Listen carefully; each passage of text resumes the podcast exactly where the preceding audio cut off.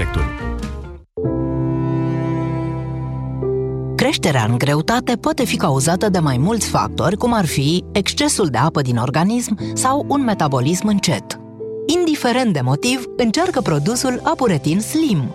Apuretin Slim poate avea un rol benefic în eliminarea surplusului de apă din organism și poate accelera metabolismul. Apuretin Slim, pentru o siluetă suplă, acesta este un supliment alimentar. Citiți cu atenție prospectul. Consultați medicul înainte de a urma dieta. Momentele dificile nu țin pentru totdeauna, însă și noi și voi învățăm din ele. Noi, oamenii din Kaufland, facem zilnic eforturi pentru ca tu să fii în siguranță la cumpărături. Pentru a evita aglomerația, poți veni și în a doua parte a zilei. Vei găsi produse. Tu, cel de acasă, continuă să ai grijă să ai o alimentație sănătoasă. De aceea, mâine 28 martie, la Kaufland ai ouă proaspete cofraj 30 de bucăți la 9,79 lei ca să ai grijă să-ți iei aportul necesar de proteine. Responsabilitatea face diferența. Of, bunicule, am uitat lista de cumpărături. Stai liniștită, ține o minte. 6 ouă, 200 de grame de brânză de vaci, 1 kg de zahăr, lapte și făină albă. Wow, bunicule! Și după aceea ne oprim la farmacie să luăm și Bilomag Forte. Bilomag Forte are o formulă unică bogată în patru ingrediente active, ce conține printre altele ginkgo biloba și lecitină. Bilomag Forte, pentru memorie bună și concentrare optimă. Acesta este un supliment alimentar. Citiți cu atenție prospectul. Bilomag Forte. Ia aminte să ții minte. Prefer nuanțele calde și pastelate sau clasicul negru? Fiecare dintre noi avem propriul stil. Găsește-l pe al tău pe bomprix.ro Comandă în valoare de minim 99 de lei și vei primi 20% discount plus livrare gratuită la tine acasă. Bompri, it's me! Tabletele pe care le folosești pentru slăbit par să dea rezultate. Dar nu iau nimic pentru slăbit. Păi, și cele pe care le-ai cumpărat de la farmacie? Ah, Slabo Ficat Slim. Sunt pentru ficat și sunt foarte mulțumită de ele. Conțin silimarină și extracte de curcumă și piper negru. Slaboficat Slim pentru sănătatea ficatului și văd că și pentru o greutate corporală optimă. Este un beneficiu în plus, așa că acum nu mai trebuie să-mi fac griji și în privința asta. Slabo Ficat Slim. Pentru ficat și silueta. Acesta este un supliment alimentar. Citiți cu atenție prospectul. Consultați medicul înainte de a urma dieta.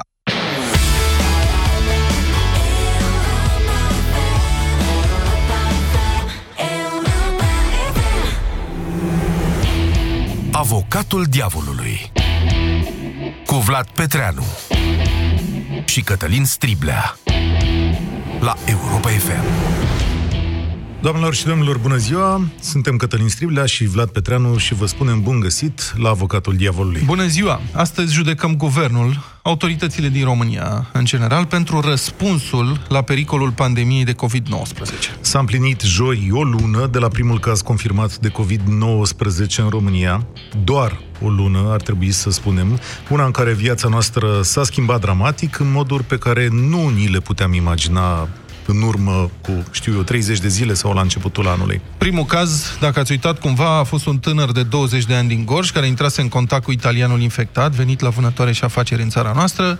Între timp, tânărul acesta s-a vindecat și a plecat acasă, probabil cu imunitate la COVID-19, dar numărul îmbolnăvirilor a ajuns în 30 de zile la 1292 de cazuri, este cifra comunicată adineauri oficial, dintre care 115 vindecați, și 24 de decese. Sunt și 263 de cazuri noi față de ziua de ieri. Vedem în România ce am văzut de fapt și în alte țări. Câteva cazuri la început, care provoacă alertă epidemiologică și măsuri de izolare și carantinare, apoi din ce în ce mai multe îmbolnăviri care determină decizii din ce în ce mai severe de distanțare socială, în speranța că astfel va fi aplatizată curba infectărilor și întrerupt lanțul contagiunii. Practic toate guvernele lumii se confruntă așadar cu o pandemie de o virulență nemai întâlnită în ultima sută de ani de la pandemia de gripă spaniolă din 1918.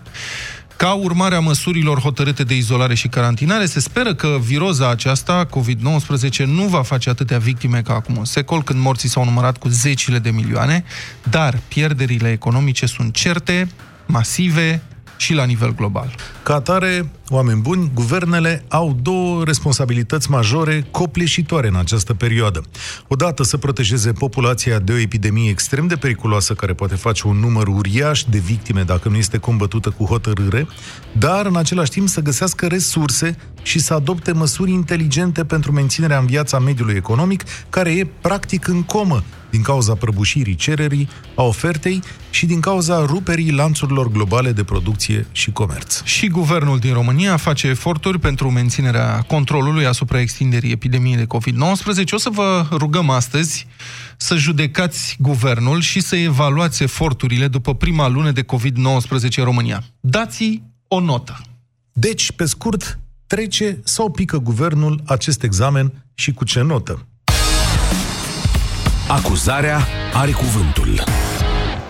Oameni buni, n-aș avea nevoie de foarte multe argumente, pentru că jurnalul de la ora 1 de la Europa FM mi-a fost destul argument. Chiar premierul spunea acolo că România nu a fost pregătită. Dar totuși, faptele, să spunem așa. În data de 7 ianuarie 2020, o companie canadiană numită Blue Dot care culege informații medicale din surse deschise, a anunțat guvernele Canadei și Statelor Unite de iminența unei pandemii. Blue Dot își câștigă bani urmărind răspândirea unor potențiale boli cu ajutorul unor surse de comunicare deschise, forumuri, rețele sociale și apoi stabilește un model matematic de răspândire. Ei sunt primii din societatea occidentală care au știut că în China se întâmplă ceva grav care este și ascuns. Informația a circulat cu rapiditate între instituțiile occidentale, iar în data de 22 ianuarie, când China închidea orașul Wuhan, Organizația Mondială a Sănătății avea o reuniune cu mai multe concluzii. Una era adresată guvernelor lumii și spunea în felul următor, dați-mi voie să citez, este de așteptat ca răspândirea internațională a cazurilor să apară în mai multe țări. De aceea țările trebuie să fie pregătite să oprească răspândirea, să detecteze cazurile, să le izoleze, să urmărească contactele și să împartă toate datele cu OMS. Rețineți, 22 ianuarie, da? În 22 ianuarie, la București, guvernul Orban lua în calcul anticipatele. Asta era povestea zilei la noi, că m-am uitat la data respectivă și zilnic aveau schimburi de replici, aveau loc schimburi de replici cu domnul Ciolacu pe tema asta. Veți spune că toată lumea a procedat la fel, că toată planeta s-a complăcut în jocul ăsta. Nu chiar, la jumătatea lunii ianuarie, premierul Poloniei a sunat la o fabrică din Turcia, de la care cumpăra teste sanitare de ani buni, și le-a cerut acestora un kit de depistare a coronavirusului și le-a atras politicos atenția că guvernul Poloniei și această fabrică din Turcia fac afaceri împreună de ani buni. Asta se întâmpla la jumătatea lunii ianuarie, când omul acesta și-a dat seama că are nevoie de testele astea, că va avea nevoie. Desigur, China e departe și nimeni nu putea bănui că Italia, care ne este atât de apropiată, va fi următoarea victimă. În 20 februarie, acolo au fost confirmate primele cazuri. La o săptămână, guvernul României a început să monitorizeze situația de la granițe. De aici începe haosul. Oamenilor nu li s-au aplicat măsuri de supraveghere, nu au fost trimiși în carantină, doar au semnat declarații pe propria răspundere atunci când s-au întors în țară. Zeci de mii de oameni au intrat în țară la data respectivă, fără să fi fost controlați și s-au plimbat liber. 200 de mii în total, spune astăzi premierul Orban. Carantina a fost instituită târziu, iar când aceasta a fost hotărâtă și pentru Spania, Germania sau Franța, țineți minte că a fost înlocuită cu o măsură care spunea de autoizolare, de stat acasă. Școlile au fost închise doar după presiune publică, iar măsurile de distanțare socială au fost aplicate gradual și slab, fără un control adevărat. Chiar și astăzi mii de cetățeni circulă nestingheriți pentru că ce se întâmplă pe hârtie nu are corespondent pe stradă. Cea mai mare problemă rămâne însă lipsa materialelor care nu au fost trimise în punctele cheie din spitale, expunând mii de oameni de la spitalele de linia a doua și a treia. Iar dacă materialele pot fi, lipsa materialelor poate fi înțeleasă, cea a protocolelor și regulilor nu. Managerii locali, trimiși și guvernul în teritoriu, au făcut gafă după gafă care a îmbolnăvit sute de oameni. Lipsa de fermitate și lipsa de profesioniști este strict vinovăția guvernului. Adaug încă un lucru teribil de important, justiția. Ați văzut vreo secundă zilele astea că avem justiție? Că au fost pedepsite rapid acele cazuri de nesupunere civică care au dus la îmbolnăvirea a probabil zeci de oameni? Unde sunt procurorii? Și polițiștii. Și da, nu uit de felicitările aduse celor din DSP-uri de către guvern, cum nu pot uita de vinovăția grelei moșteniri invocată chiar în discursul de săptămâna asta de domnul Orban, nu uit nici de demisia neînțeleasă a ministrului Costache și nici de testarea pe pile de la Ministerul Sănătății. Dar mai ales faptul că politica a luat din nou fața specialiștilor. Au avut timp, au ignorat, au luat târziu decizii și sunt slabi. Nota mea nu e de trecere. Și acum are cuvântul avocatul diavolului. Un uh, breaking news. Prim-ministrul britanic Boris Johnson a anunțat pe contul său de Twitter că a testat pozitiv pentru infecția cu COVID-19 și uh, are simptome ușoare este un anunț oficial venit din partea premierului britanic Boris Johnson și confirmat de cabinetul britanic de la Downing Street numărul 10.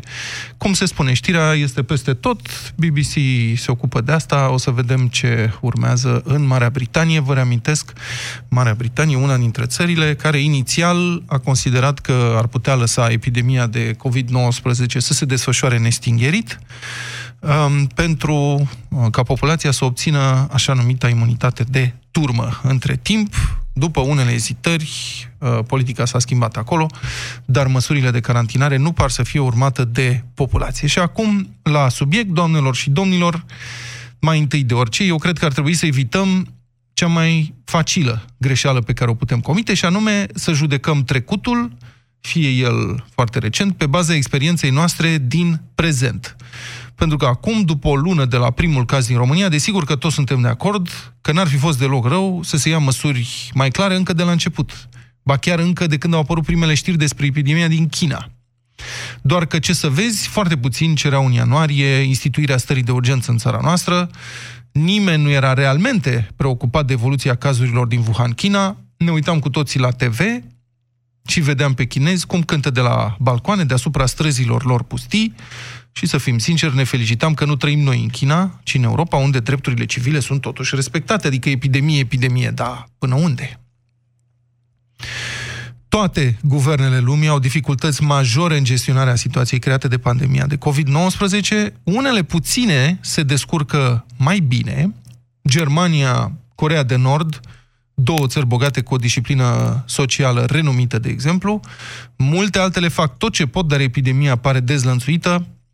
Italia, Spania, Statele Unite, iată doar trei exemple ale unor țări mult, mult mai bogate și mai bine echipate decât România pentru a face față unei situații de urgență, în care numărul cazurilor de COVID-19 crește însă halucinant de la o zi la alta, ca și numărul morților. Aș vrea să parafrazez o zicere celebră, nu poți cere de la un guvern mai mult decât îți poate oferi. Pandemia a prins țara noastră în perioada unei tranziții de putere, cu o guvernare care depinde în continuare de un parlament ostil, controlat de un partid care a făcut zob finanțele României după aproape șapte ani de guvernare irresponsabilă. Administrația publică este infestată de politruci numiți pe baza apartenenței de partid, nu a meritelor.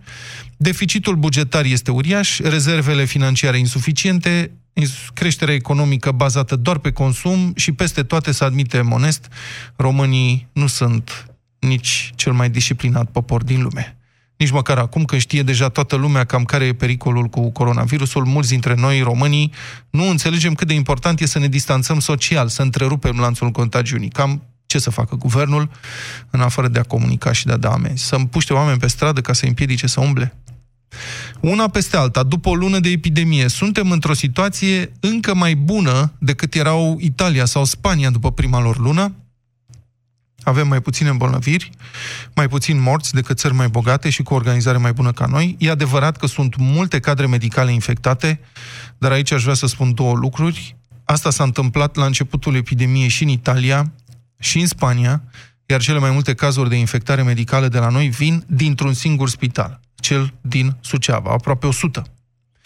Totuși, sunt sute de spitale în România, așa că trebuie să păstrăm proporțiile. Au început achizițiile de echipament medical în regim de urgență, personalul e acum mult mai informat ca în urmă cu o lună, guvernul a început să adopte măsuri de compensare economică pentru firme și persoane fizice și aici cred că e important să fim obiectivi. Sigur că ne-am dorit ca guvernul să susțină financiar toată economia cât va persista criza asta, dar vă reamintesc că pur și simplu nu există resurse, nu sunt rezerve. Au fost păpate de domnul Dragnea și prietenii să nu ne facem cam uitată. Dar cel mai important dintre toate, în opinia mea, este că guvernul a demonstrat și demonstrează zi de zi că are totuși capacitatea să se adapteze la o situație nemai întâlnită în toată lumea, nu doar la noi, și să învețe. Nu există experiență practică în privința reacției la o pandemie de o asemenea virulență, doar modele teoretice. Nimeni care e în viață, acum sau foarte puțini, au trăit și au înțeles ce s-a întâmplat în 1918, când a fost ultima pandemie. Și, serios, să nu fim acum mai severi decât e cazul, să fim obiectivi. E un război care va fi câștigat cu eforturi și în timp. Da, important e să învățăm zi de zi și să ne comportăm mai bine cu toții, nu doar guvernul zi de zi. Eu nu dau notă de trecere guvernului pentru încurajare, chiar dacă acum se zice că mai mult de șase nu pot oferi, dar sunt convins că o să vină la mărire. Sună-l pe avocatul diavolului la 0372 069 599.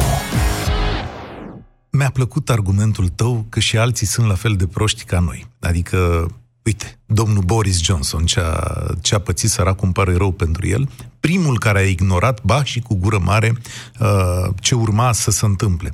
Și nu-mi place argumentul ăsta că vezi că și Spania și Italia s-au organizat proști și așa mai departe. Adică Până la urmă, ce mai contează asta? Că murim Băi, împreună sau pe cont propriu? Nu, dar nu e vorba aici de prostie sau de inteligență, este de uh, pur și simplu absența experienței. Oamenii nu știu, guvernele nu știu cum să proceseze într-o astfel de situație. Sunt de acord.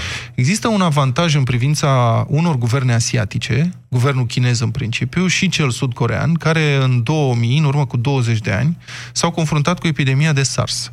Epidemia de SARS, care este, mă rog, SARS e un sindrom acut respirator, care este provocat tot de un coronavirus, e un virus din aceeași familie, numai că mult mai letal, rata de mortalitate la SARS e de 30%, dar se numai că, mai greu. Da, numai că uh, contagiunea este mu- mult, mult mai grea, adică se transmite mult mai greu. Ca atare, numărul total a fost atunci de ordinul de îmbolnăviri, a fost de ordinul zecilor de mii, cu foarte mulți morți.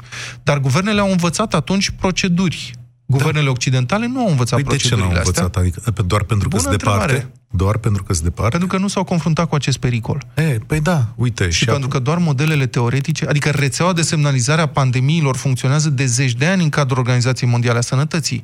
Au loc anual Lasă că uh, și reuniuni în care se evaluează, evaluează pericolul de declanșare a unei da. epidemii în funcție de virusurile care apar în fiecare an, de obicei cam din aceeași regiune a Chinei. Lasă, nu mai zic că și OMS-ul a fost moale și a tras de timp cât a putut. E o da? organizație politică Eu mai mult decât o organizație da. medicală. Dar faptul că e politică nu e un argument pentru ceea ce facem acum, ne pe nu. viață și pe moarte. Da, da? sigur. Și sigur. asta s-a întâmplat și la noi, tot despre politică e vorba, dar hai să deschidem dezbaterea. Ironic, primul ascultător care ne sunase se numea Ludovic, dar înțeleg că nu mai e și înțeleg de ce. Așa, să mergem către... Răuști. Gabriel, bună ziua, sunteți în direct la avocatul diavolului.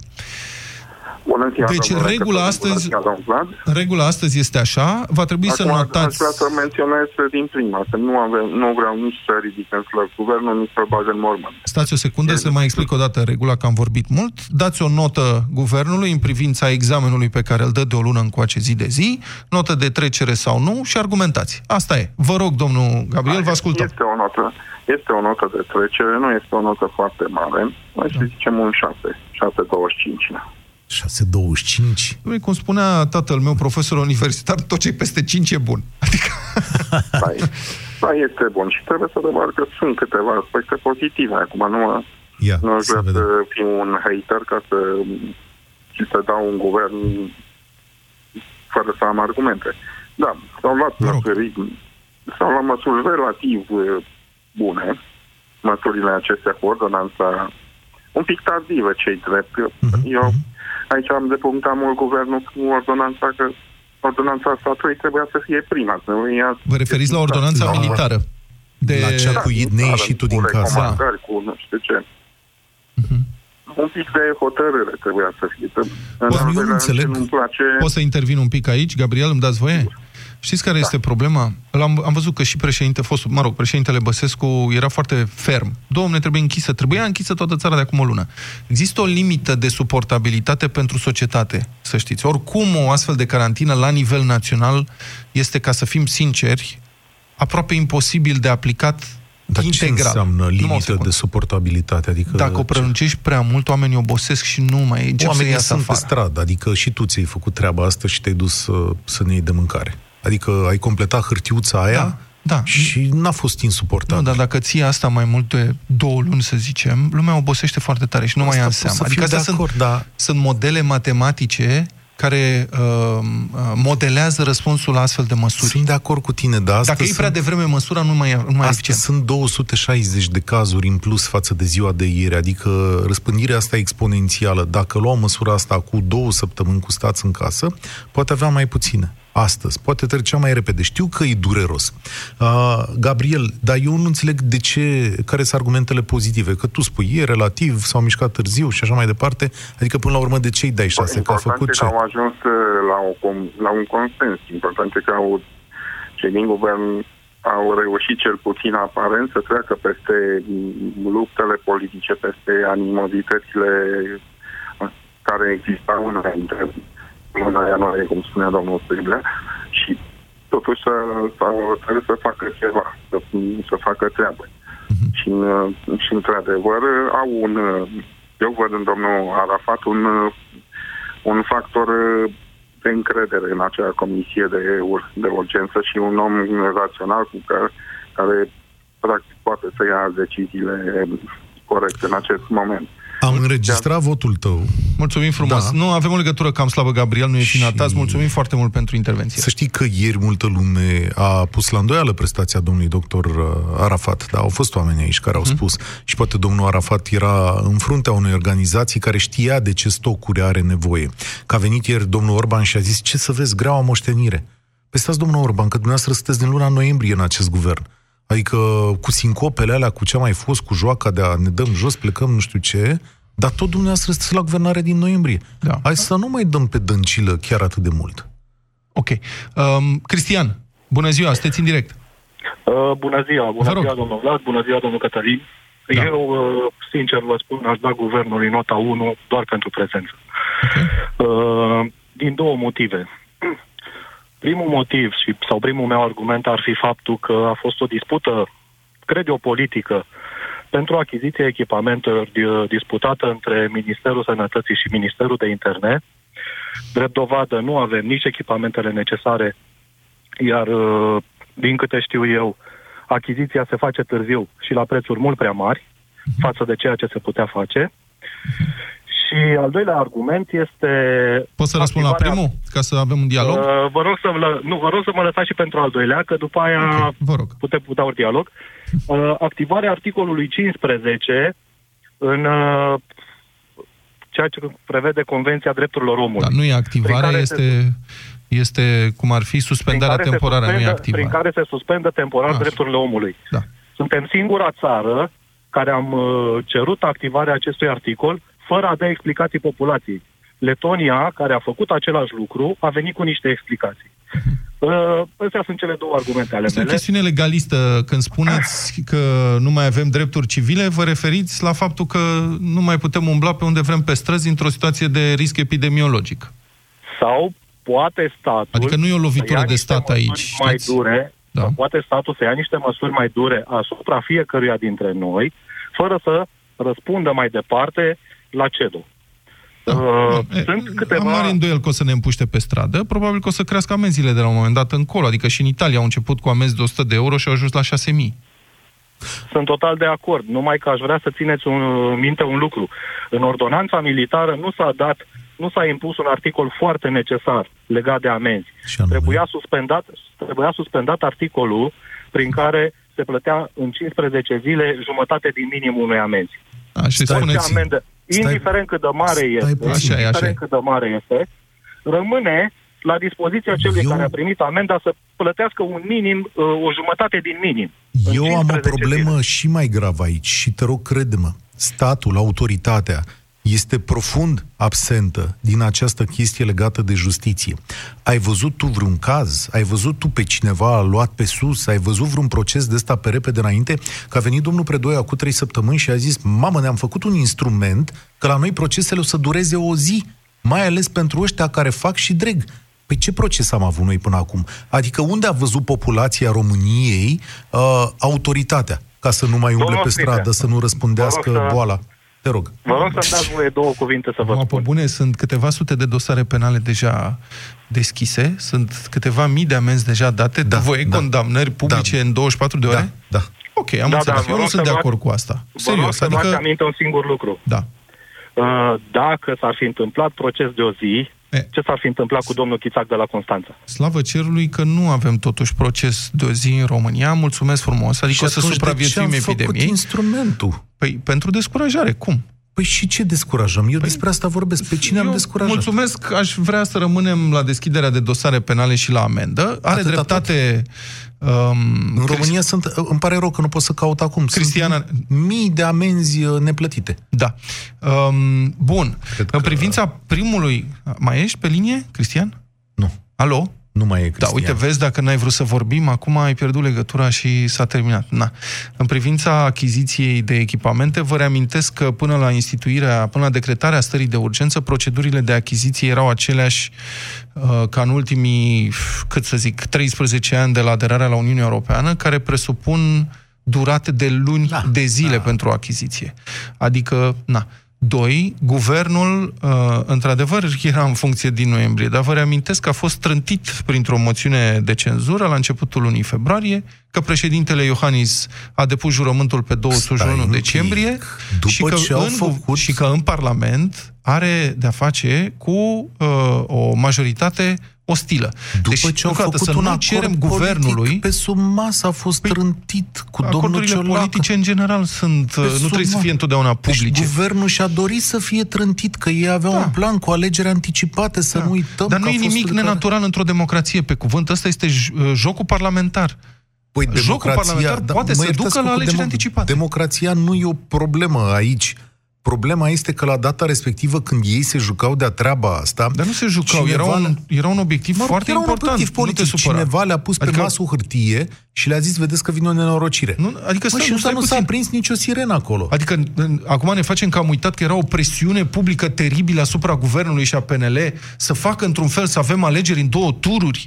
Adică, pe bune, am nu, nu, nu, asta, că ăsta era primul, singurul subiect acum o lună. Ăsta era primul lucru la care au renunțat alegerile în două tururi. Nu, asta e o speculație și au asumat răspunderea pentru asta. Așa. Da. Și știau că nu va trece. De unde că știi că știau că nu va trece? Știau? Pentru asta că ăsta era acordul politic.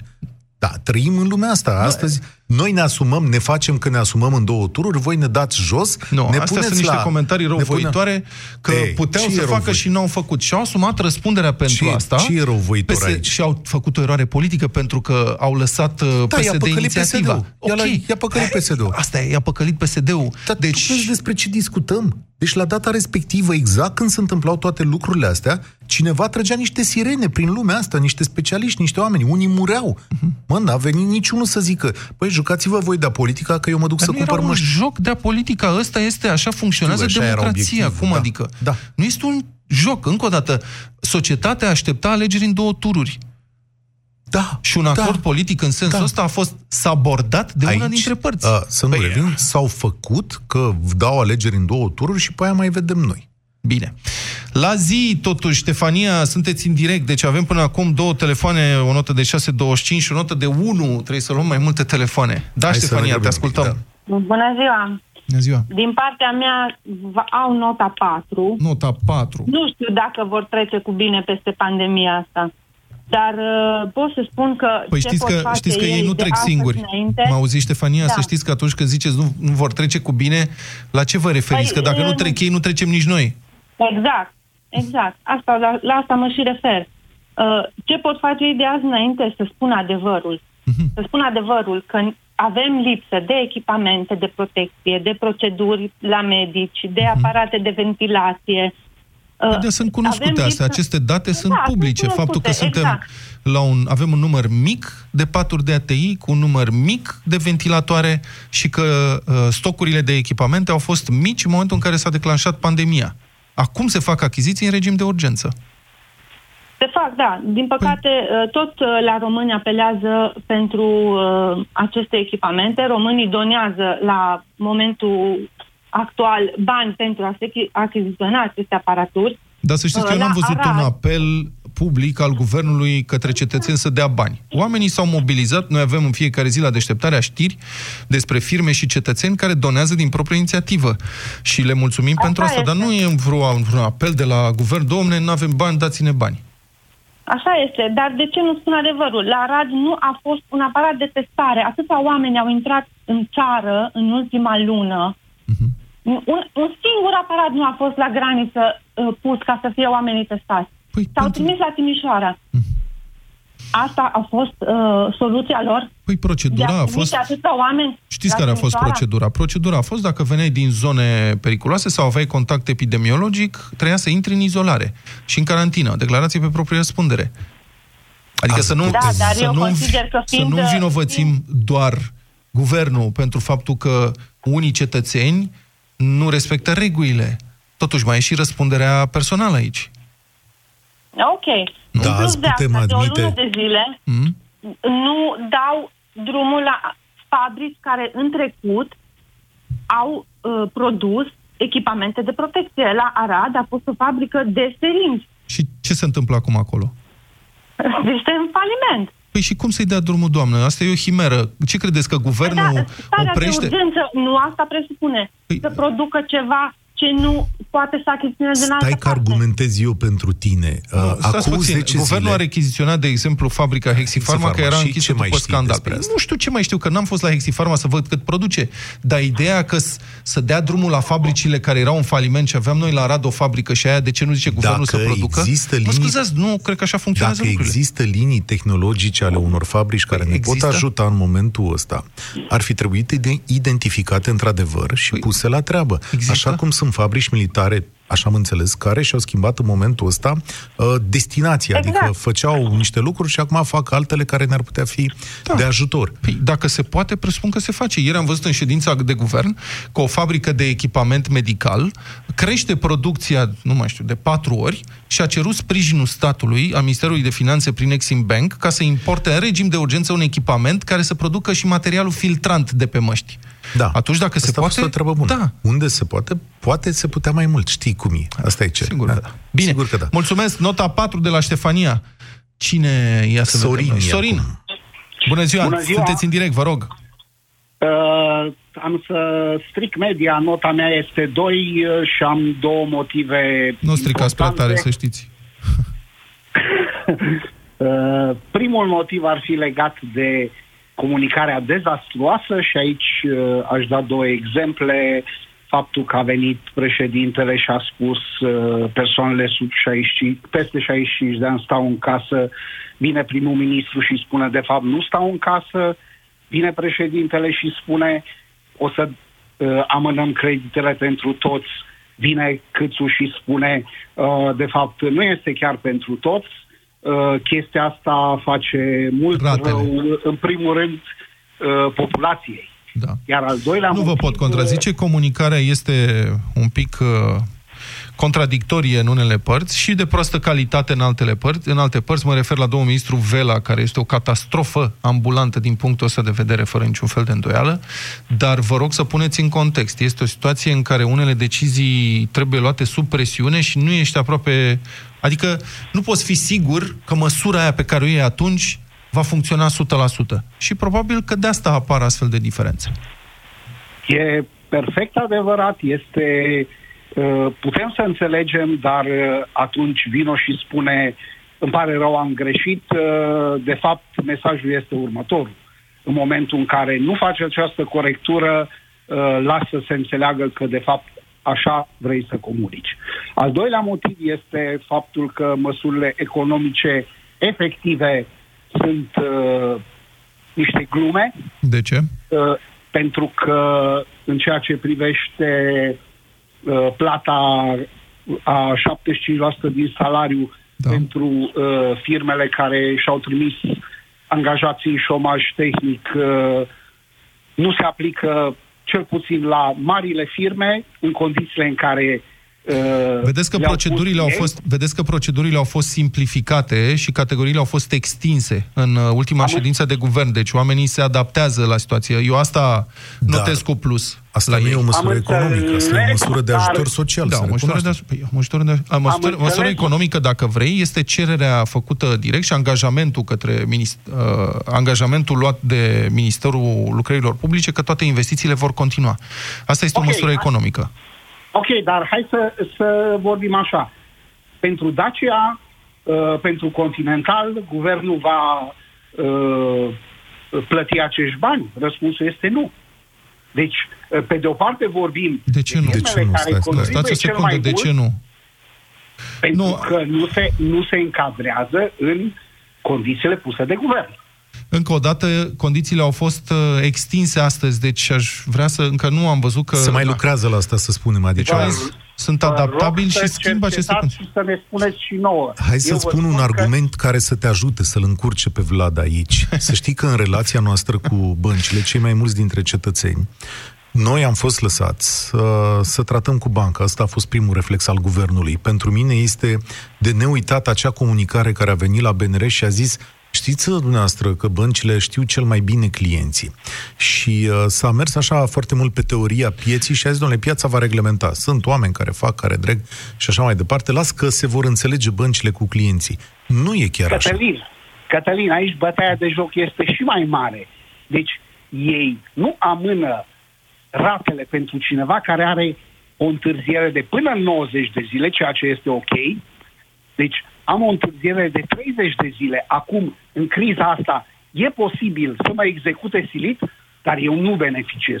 Cine, cine o să beneficieze? Vă da. zic eu, toți angajații băncilor care au credit. E, Sorin, Bun. sunteți conspiraționist. Dacă eu vă uh, dau citatul în care demonstrez că condițiile astea de acordare ajutorului de șomaj Ia, au fost hai, relaxate, dați un punct în plus pentru guvern? Adică să ridici uh, de la 2 la 3. Să da. Nu... Serios deci, acum, dacă, citez. E, nu mai negociați cu mine că ați clar. intrat și ați spus ceva ce nu e adevărat și m-ați făcut să mă documentez acum pentru dumneavoastră în mod special yes, în condiții reale. Citez, iată ce a declarat portătorul de cuvânt al guvernului într-o conferință comună cu ministrul muncii Violeta Alexandru. Toți angajatorii care în această perioadă au aplicat măsura suspendării temporare a contractelor individuale de muncă ca urmare nu știu ce, se califică pentru această facilitate, fie că vorbim de IMM-uri, companii mari sau alte forme de angajare, structuri neguvernamentale, persoane fizice autorizate, întreprinderi individuale, etc., etc., nu știu ce. Deci, în momentul ăsta, s-a extins, uh, practic, cred, la toată lumea. Dați un punct în plus sau rămâneți încăpățânată? Uh, dacă se va și aplica, o să dau un punct în plus. Deci, Deocamdată nu. Bine, Dar mulțumesc venit... foarte mult pentru intervenție. Notat, Mergem mai da. departe. Constantin, bună ziua. Sunteți în direct la Avocatul la Diavolului, vă rog. Bună, bună ziua. Da. De la Suceava vă sun. Uh, să rămâneți uh, în casă acolo, ca acolo să fie Nu, no, problema este că am ca colegii, colegii dumneavoastră este o situație pentru mine extrem de dificilă. Da. Pentru că am 70 de angajați, marfă de aproape 800 de mii de euro care dacă Suceava va intra în carantină, se expiră. Uh, din punctul meu de vedere, aș avea o întrebare pertinentă. Cărui guvern să-i dau o notă? Guvernul Iohannis sau Orban? E. Pentru că își dau cu stângul în dreptul. Ba da, așa este. Uitați-vă, de o săptămână, Iohannis iese cu o zi înainte și spune ceva, vine și îl corectează a doua zi cu totul altceva. Din punctul meu de vedere, nota 2. Ca și măsuri economice, ca și măsuri medicale, da. Suceava uh, este un oraș paralizat. Uh-huh. Un oraș cu frică, un oraș în care nu știu ce să fac cu și nu vă supărați. Asta cui anume se datorează? Că sunteți sucevean acolo, îi se da, datorează lui Orban? Sau se datorează nu, unor, unor mafioți locali? Numai un pic, lăsați-mă să zic și eu ceva.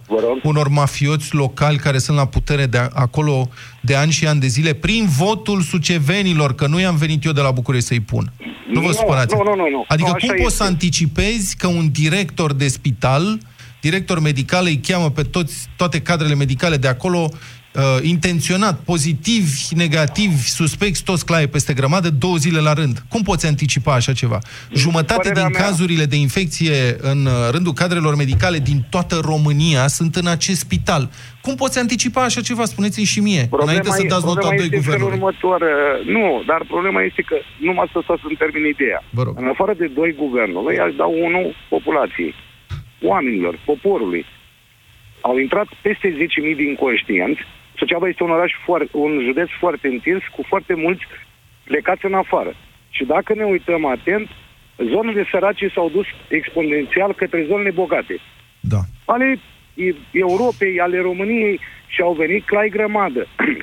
Uh, inconștiența directorului medical Macovei sunt perfect de acord cu dumneavoastră. Dar s-a dat foarte mult cu pietre și în directorul general, administratorul spitalului, domnul Rembo, care, din punctul meu de vedere, nu am nicio legătură cu dumnealui, dar uitându-mă roată ce a făcut în spitalul ăla, jos pălăria, până la un punct. Uh-huh. Dar să nu uităm că... Păi vedeți paradoxul, Hai vedeți paradoxul că la vreme de da. pandemie avem un manager care a făcut multe lucruri, dar când a venit momentul crizei s-a făcut praf păi, și avem la București un auzi? guvern care a intrat prost în această criză, nepregătit și în situație de criză politică, no. dar învață pe zi ce vedere, trece și ia măsuri din ce în ce mai bune. Stai o secundă da, să-i răspund. Din de vedere, dacă ați văzut și dacă ați fost atent, sunt șoferi care ani de zile n-au avut niciun accident, și în situație de criză au izbit mașina. Păi, asta să mă ierte acum. Dumnezeu, stai un pic, stai un pic, că așa da, cu da, domnul ăla Râmbu, și mie da. dacă îmi dai, Vlad, un milion de euro, îți utilez ce spital vrei tu din România. Fără să am... Uh, Alții au luat milionul și au plecat acasă da. cu el. A, cred bun, păi dacă facem că... comparație asta, plecăm de la ideea de onestitate. Sigur că puteam să-l pun în buzunar. No, da, da, iar da, în privința oamenilor care au venit de afară, am văzut că există tendința asta și am mai vorbit și eu pe la Suceava, pe la... Există tentația asta da. să-i condamnăm. În primul rând, nu poți să interzici românilor să vină în țară. Serios, nu se poate face asta. No, Doi no, la mână. No, sunt... sunt 4 sau 3 sau 4 milioane plecați, au venit 200 de mii. Hai să zicem două. Au venit sub 10% înapoi. Deci majoritatea oamenilor au înțeles. Ce din poți să faci de vedere, când cred că ne abatem de la proiect, de la discuție. Da. Din păi, nu ați deschis discuția cu... Da, da, da, dar problema este că uh, au venit. Eu nu, nu dau cu, cu... Din punctul meu de vedere, chiar îi stimez, pentru că business-ul care l-am depinde în proporție de 50-60% și de banii lor. Uh, când am spus nota 2 guvernului, la măsurile economice, uitați-vă la agenții economici, mici și mijlocii, nu mă refer la multinaționale și cei mari, care suntem distruși, în care nu vine cu nimic concret. Asta așa deci, e. Ordonanța, ordonanța de urgență de Și ce anume? Ce, adică, vedere, ce ați așteptat uitați dumneavoastră ca să vă salveze? Uita, uitați-vă și Serios ordonanța de urgență aseară, la creditele care sunt, s-au comportat ca niște cămătari. Adică eu plătesc dobândă la dobânda care este. Nu, se șalonează Dacă... pe o perioadă de 9 luni. Da, Vlad, dar în realitate da, da, plătești mai mult, asta la capital, Să adaugă la capitalul împrumutat. Uh-huh. Atenție. Bun, ok, facem presiuni da. publice, vorbim despre asta, da. au demonstrat deci, deja că pot să modifice. Mea, întrebarea mea este și sunt la sentimentul... Lăsați-mă să zic uh, și eu ceva, vă rog frumos, că dacă, măcar să da. avem un dialog. Da, dacă nu mai termin și uh, sunt multe frustrări. Nu, o secundă, lăsați-mă, înțeleg. În primul rând, vă anunțăm că o să prelungim emisiunea, deci puteți să ne sunați în continuare la 0372 069599 să intrați în direct și să judecați guvernul, să-i dați o notă pentru prima lună de eforturi în combaterea epidemiei.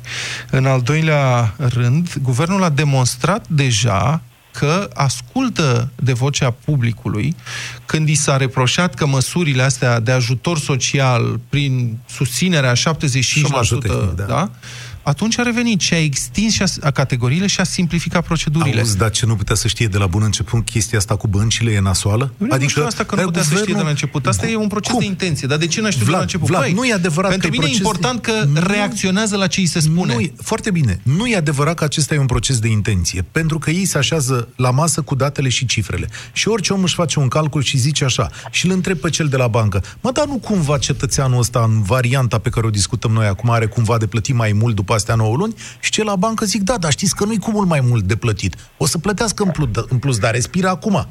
Păi, dar, dar nu îi se pare corect. Adică el nu poate să vină să zică, stai Și ce vrei, să-l ierte de plată cu totul? Dar nu de, de unde? Dar ce înseamnă? Dacă există vreun loc pe lumea asta de unde să te duci să culegi bani gratis, aș vrea să știu și eu. Dar poate nu-mi dădea 9 luni, poate îmi dădea 3 luni acum cât să scăpăm de chestia asta. Adică era Dacă o metodă de negociere. Luni, ai fi spus de, de ce nu mi-a dat un an. Nu e așa, Vlad. Oamenii eu au nevoie să e... respire. Uite Banii se termină. Eu știu că e nepopulară opinia asta. Nu sunt avocatul băncilor, că au suficiente resurse să-și plătească da, proprii avocați. Da. Dar vreau să spun ceva. Nu există bani gratis nicăieri pe lumea asta. De că dacă ar fi, merge și luați de acolo, nu de la da, bănci. Atenție. Doi, Um, doi, dacă băncile se opresc, băncile au nevoie și ele de un anumit flux financiar da, ca da, să funcționeze. Da, da, da. Dacă băncile se opresc și dau faliment, S-a terminat. Să Îmi pare plătească, rău. stai care cine plăti? Cine are plătit? Sunt unii care deocamdată nu împart povara cu restul cine, lumii. domnule? Păi știi cine? Bugetarii. Dar o să facem noi discuția Bugetari. asta mai încolo. Da. Bugetarii nu împart povara asta cu noi acum. O să ajungem da. și la discuția asta și din sunt punctul mulți. Meu de vedere, da. Din punctul meu de vedere, nu știu dacă pot am fost prost înțeles, uh, nu cred că este vreun om de afaceri cu capul pe umeri care să creadă că banii ăștia trebuie să-i primească degeaba. Da, deci da, banca mulțumim. este ca, o, și, ca și mine o societate comercială care trăiește dintr-un adaos comercial. Cine nu înțelege lucrul ăsta n-are ce căuta într-o economie de piață. Bun. Mulțumim și ți-am Mulțumesc, consemnat răspunsul. mulțumesc Trebuie să mergem. foarte mult. Încă o dată prelungim uh, emisiunea Avocatul Diavolului. Uh, Încă jumătate de oră ne sunați la 0372069599, judecați guvernul și dați o notă. Întrebarea e dacă e notă de trecere sau nu. Sună-l pe avocatul diavolului la 0372 069 599. Hai să vedem dacă mai este Emanuel. Bine ai venit la Avocatul Diavolului. Alo, Emanuel, ești? Da. Da, Vlad, salut, da, mulțumim că ai stat pe linie până acum, te rugăm. Cu plăcere. Nota.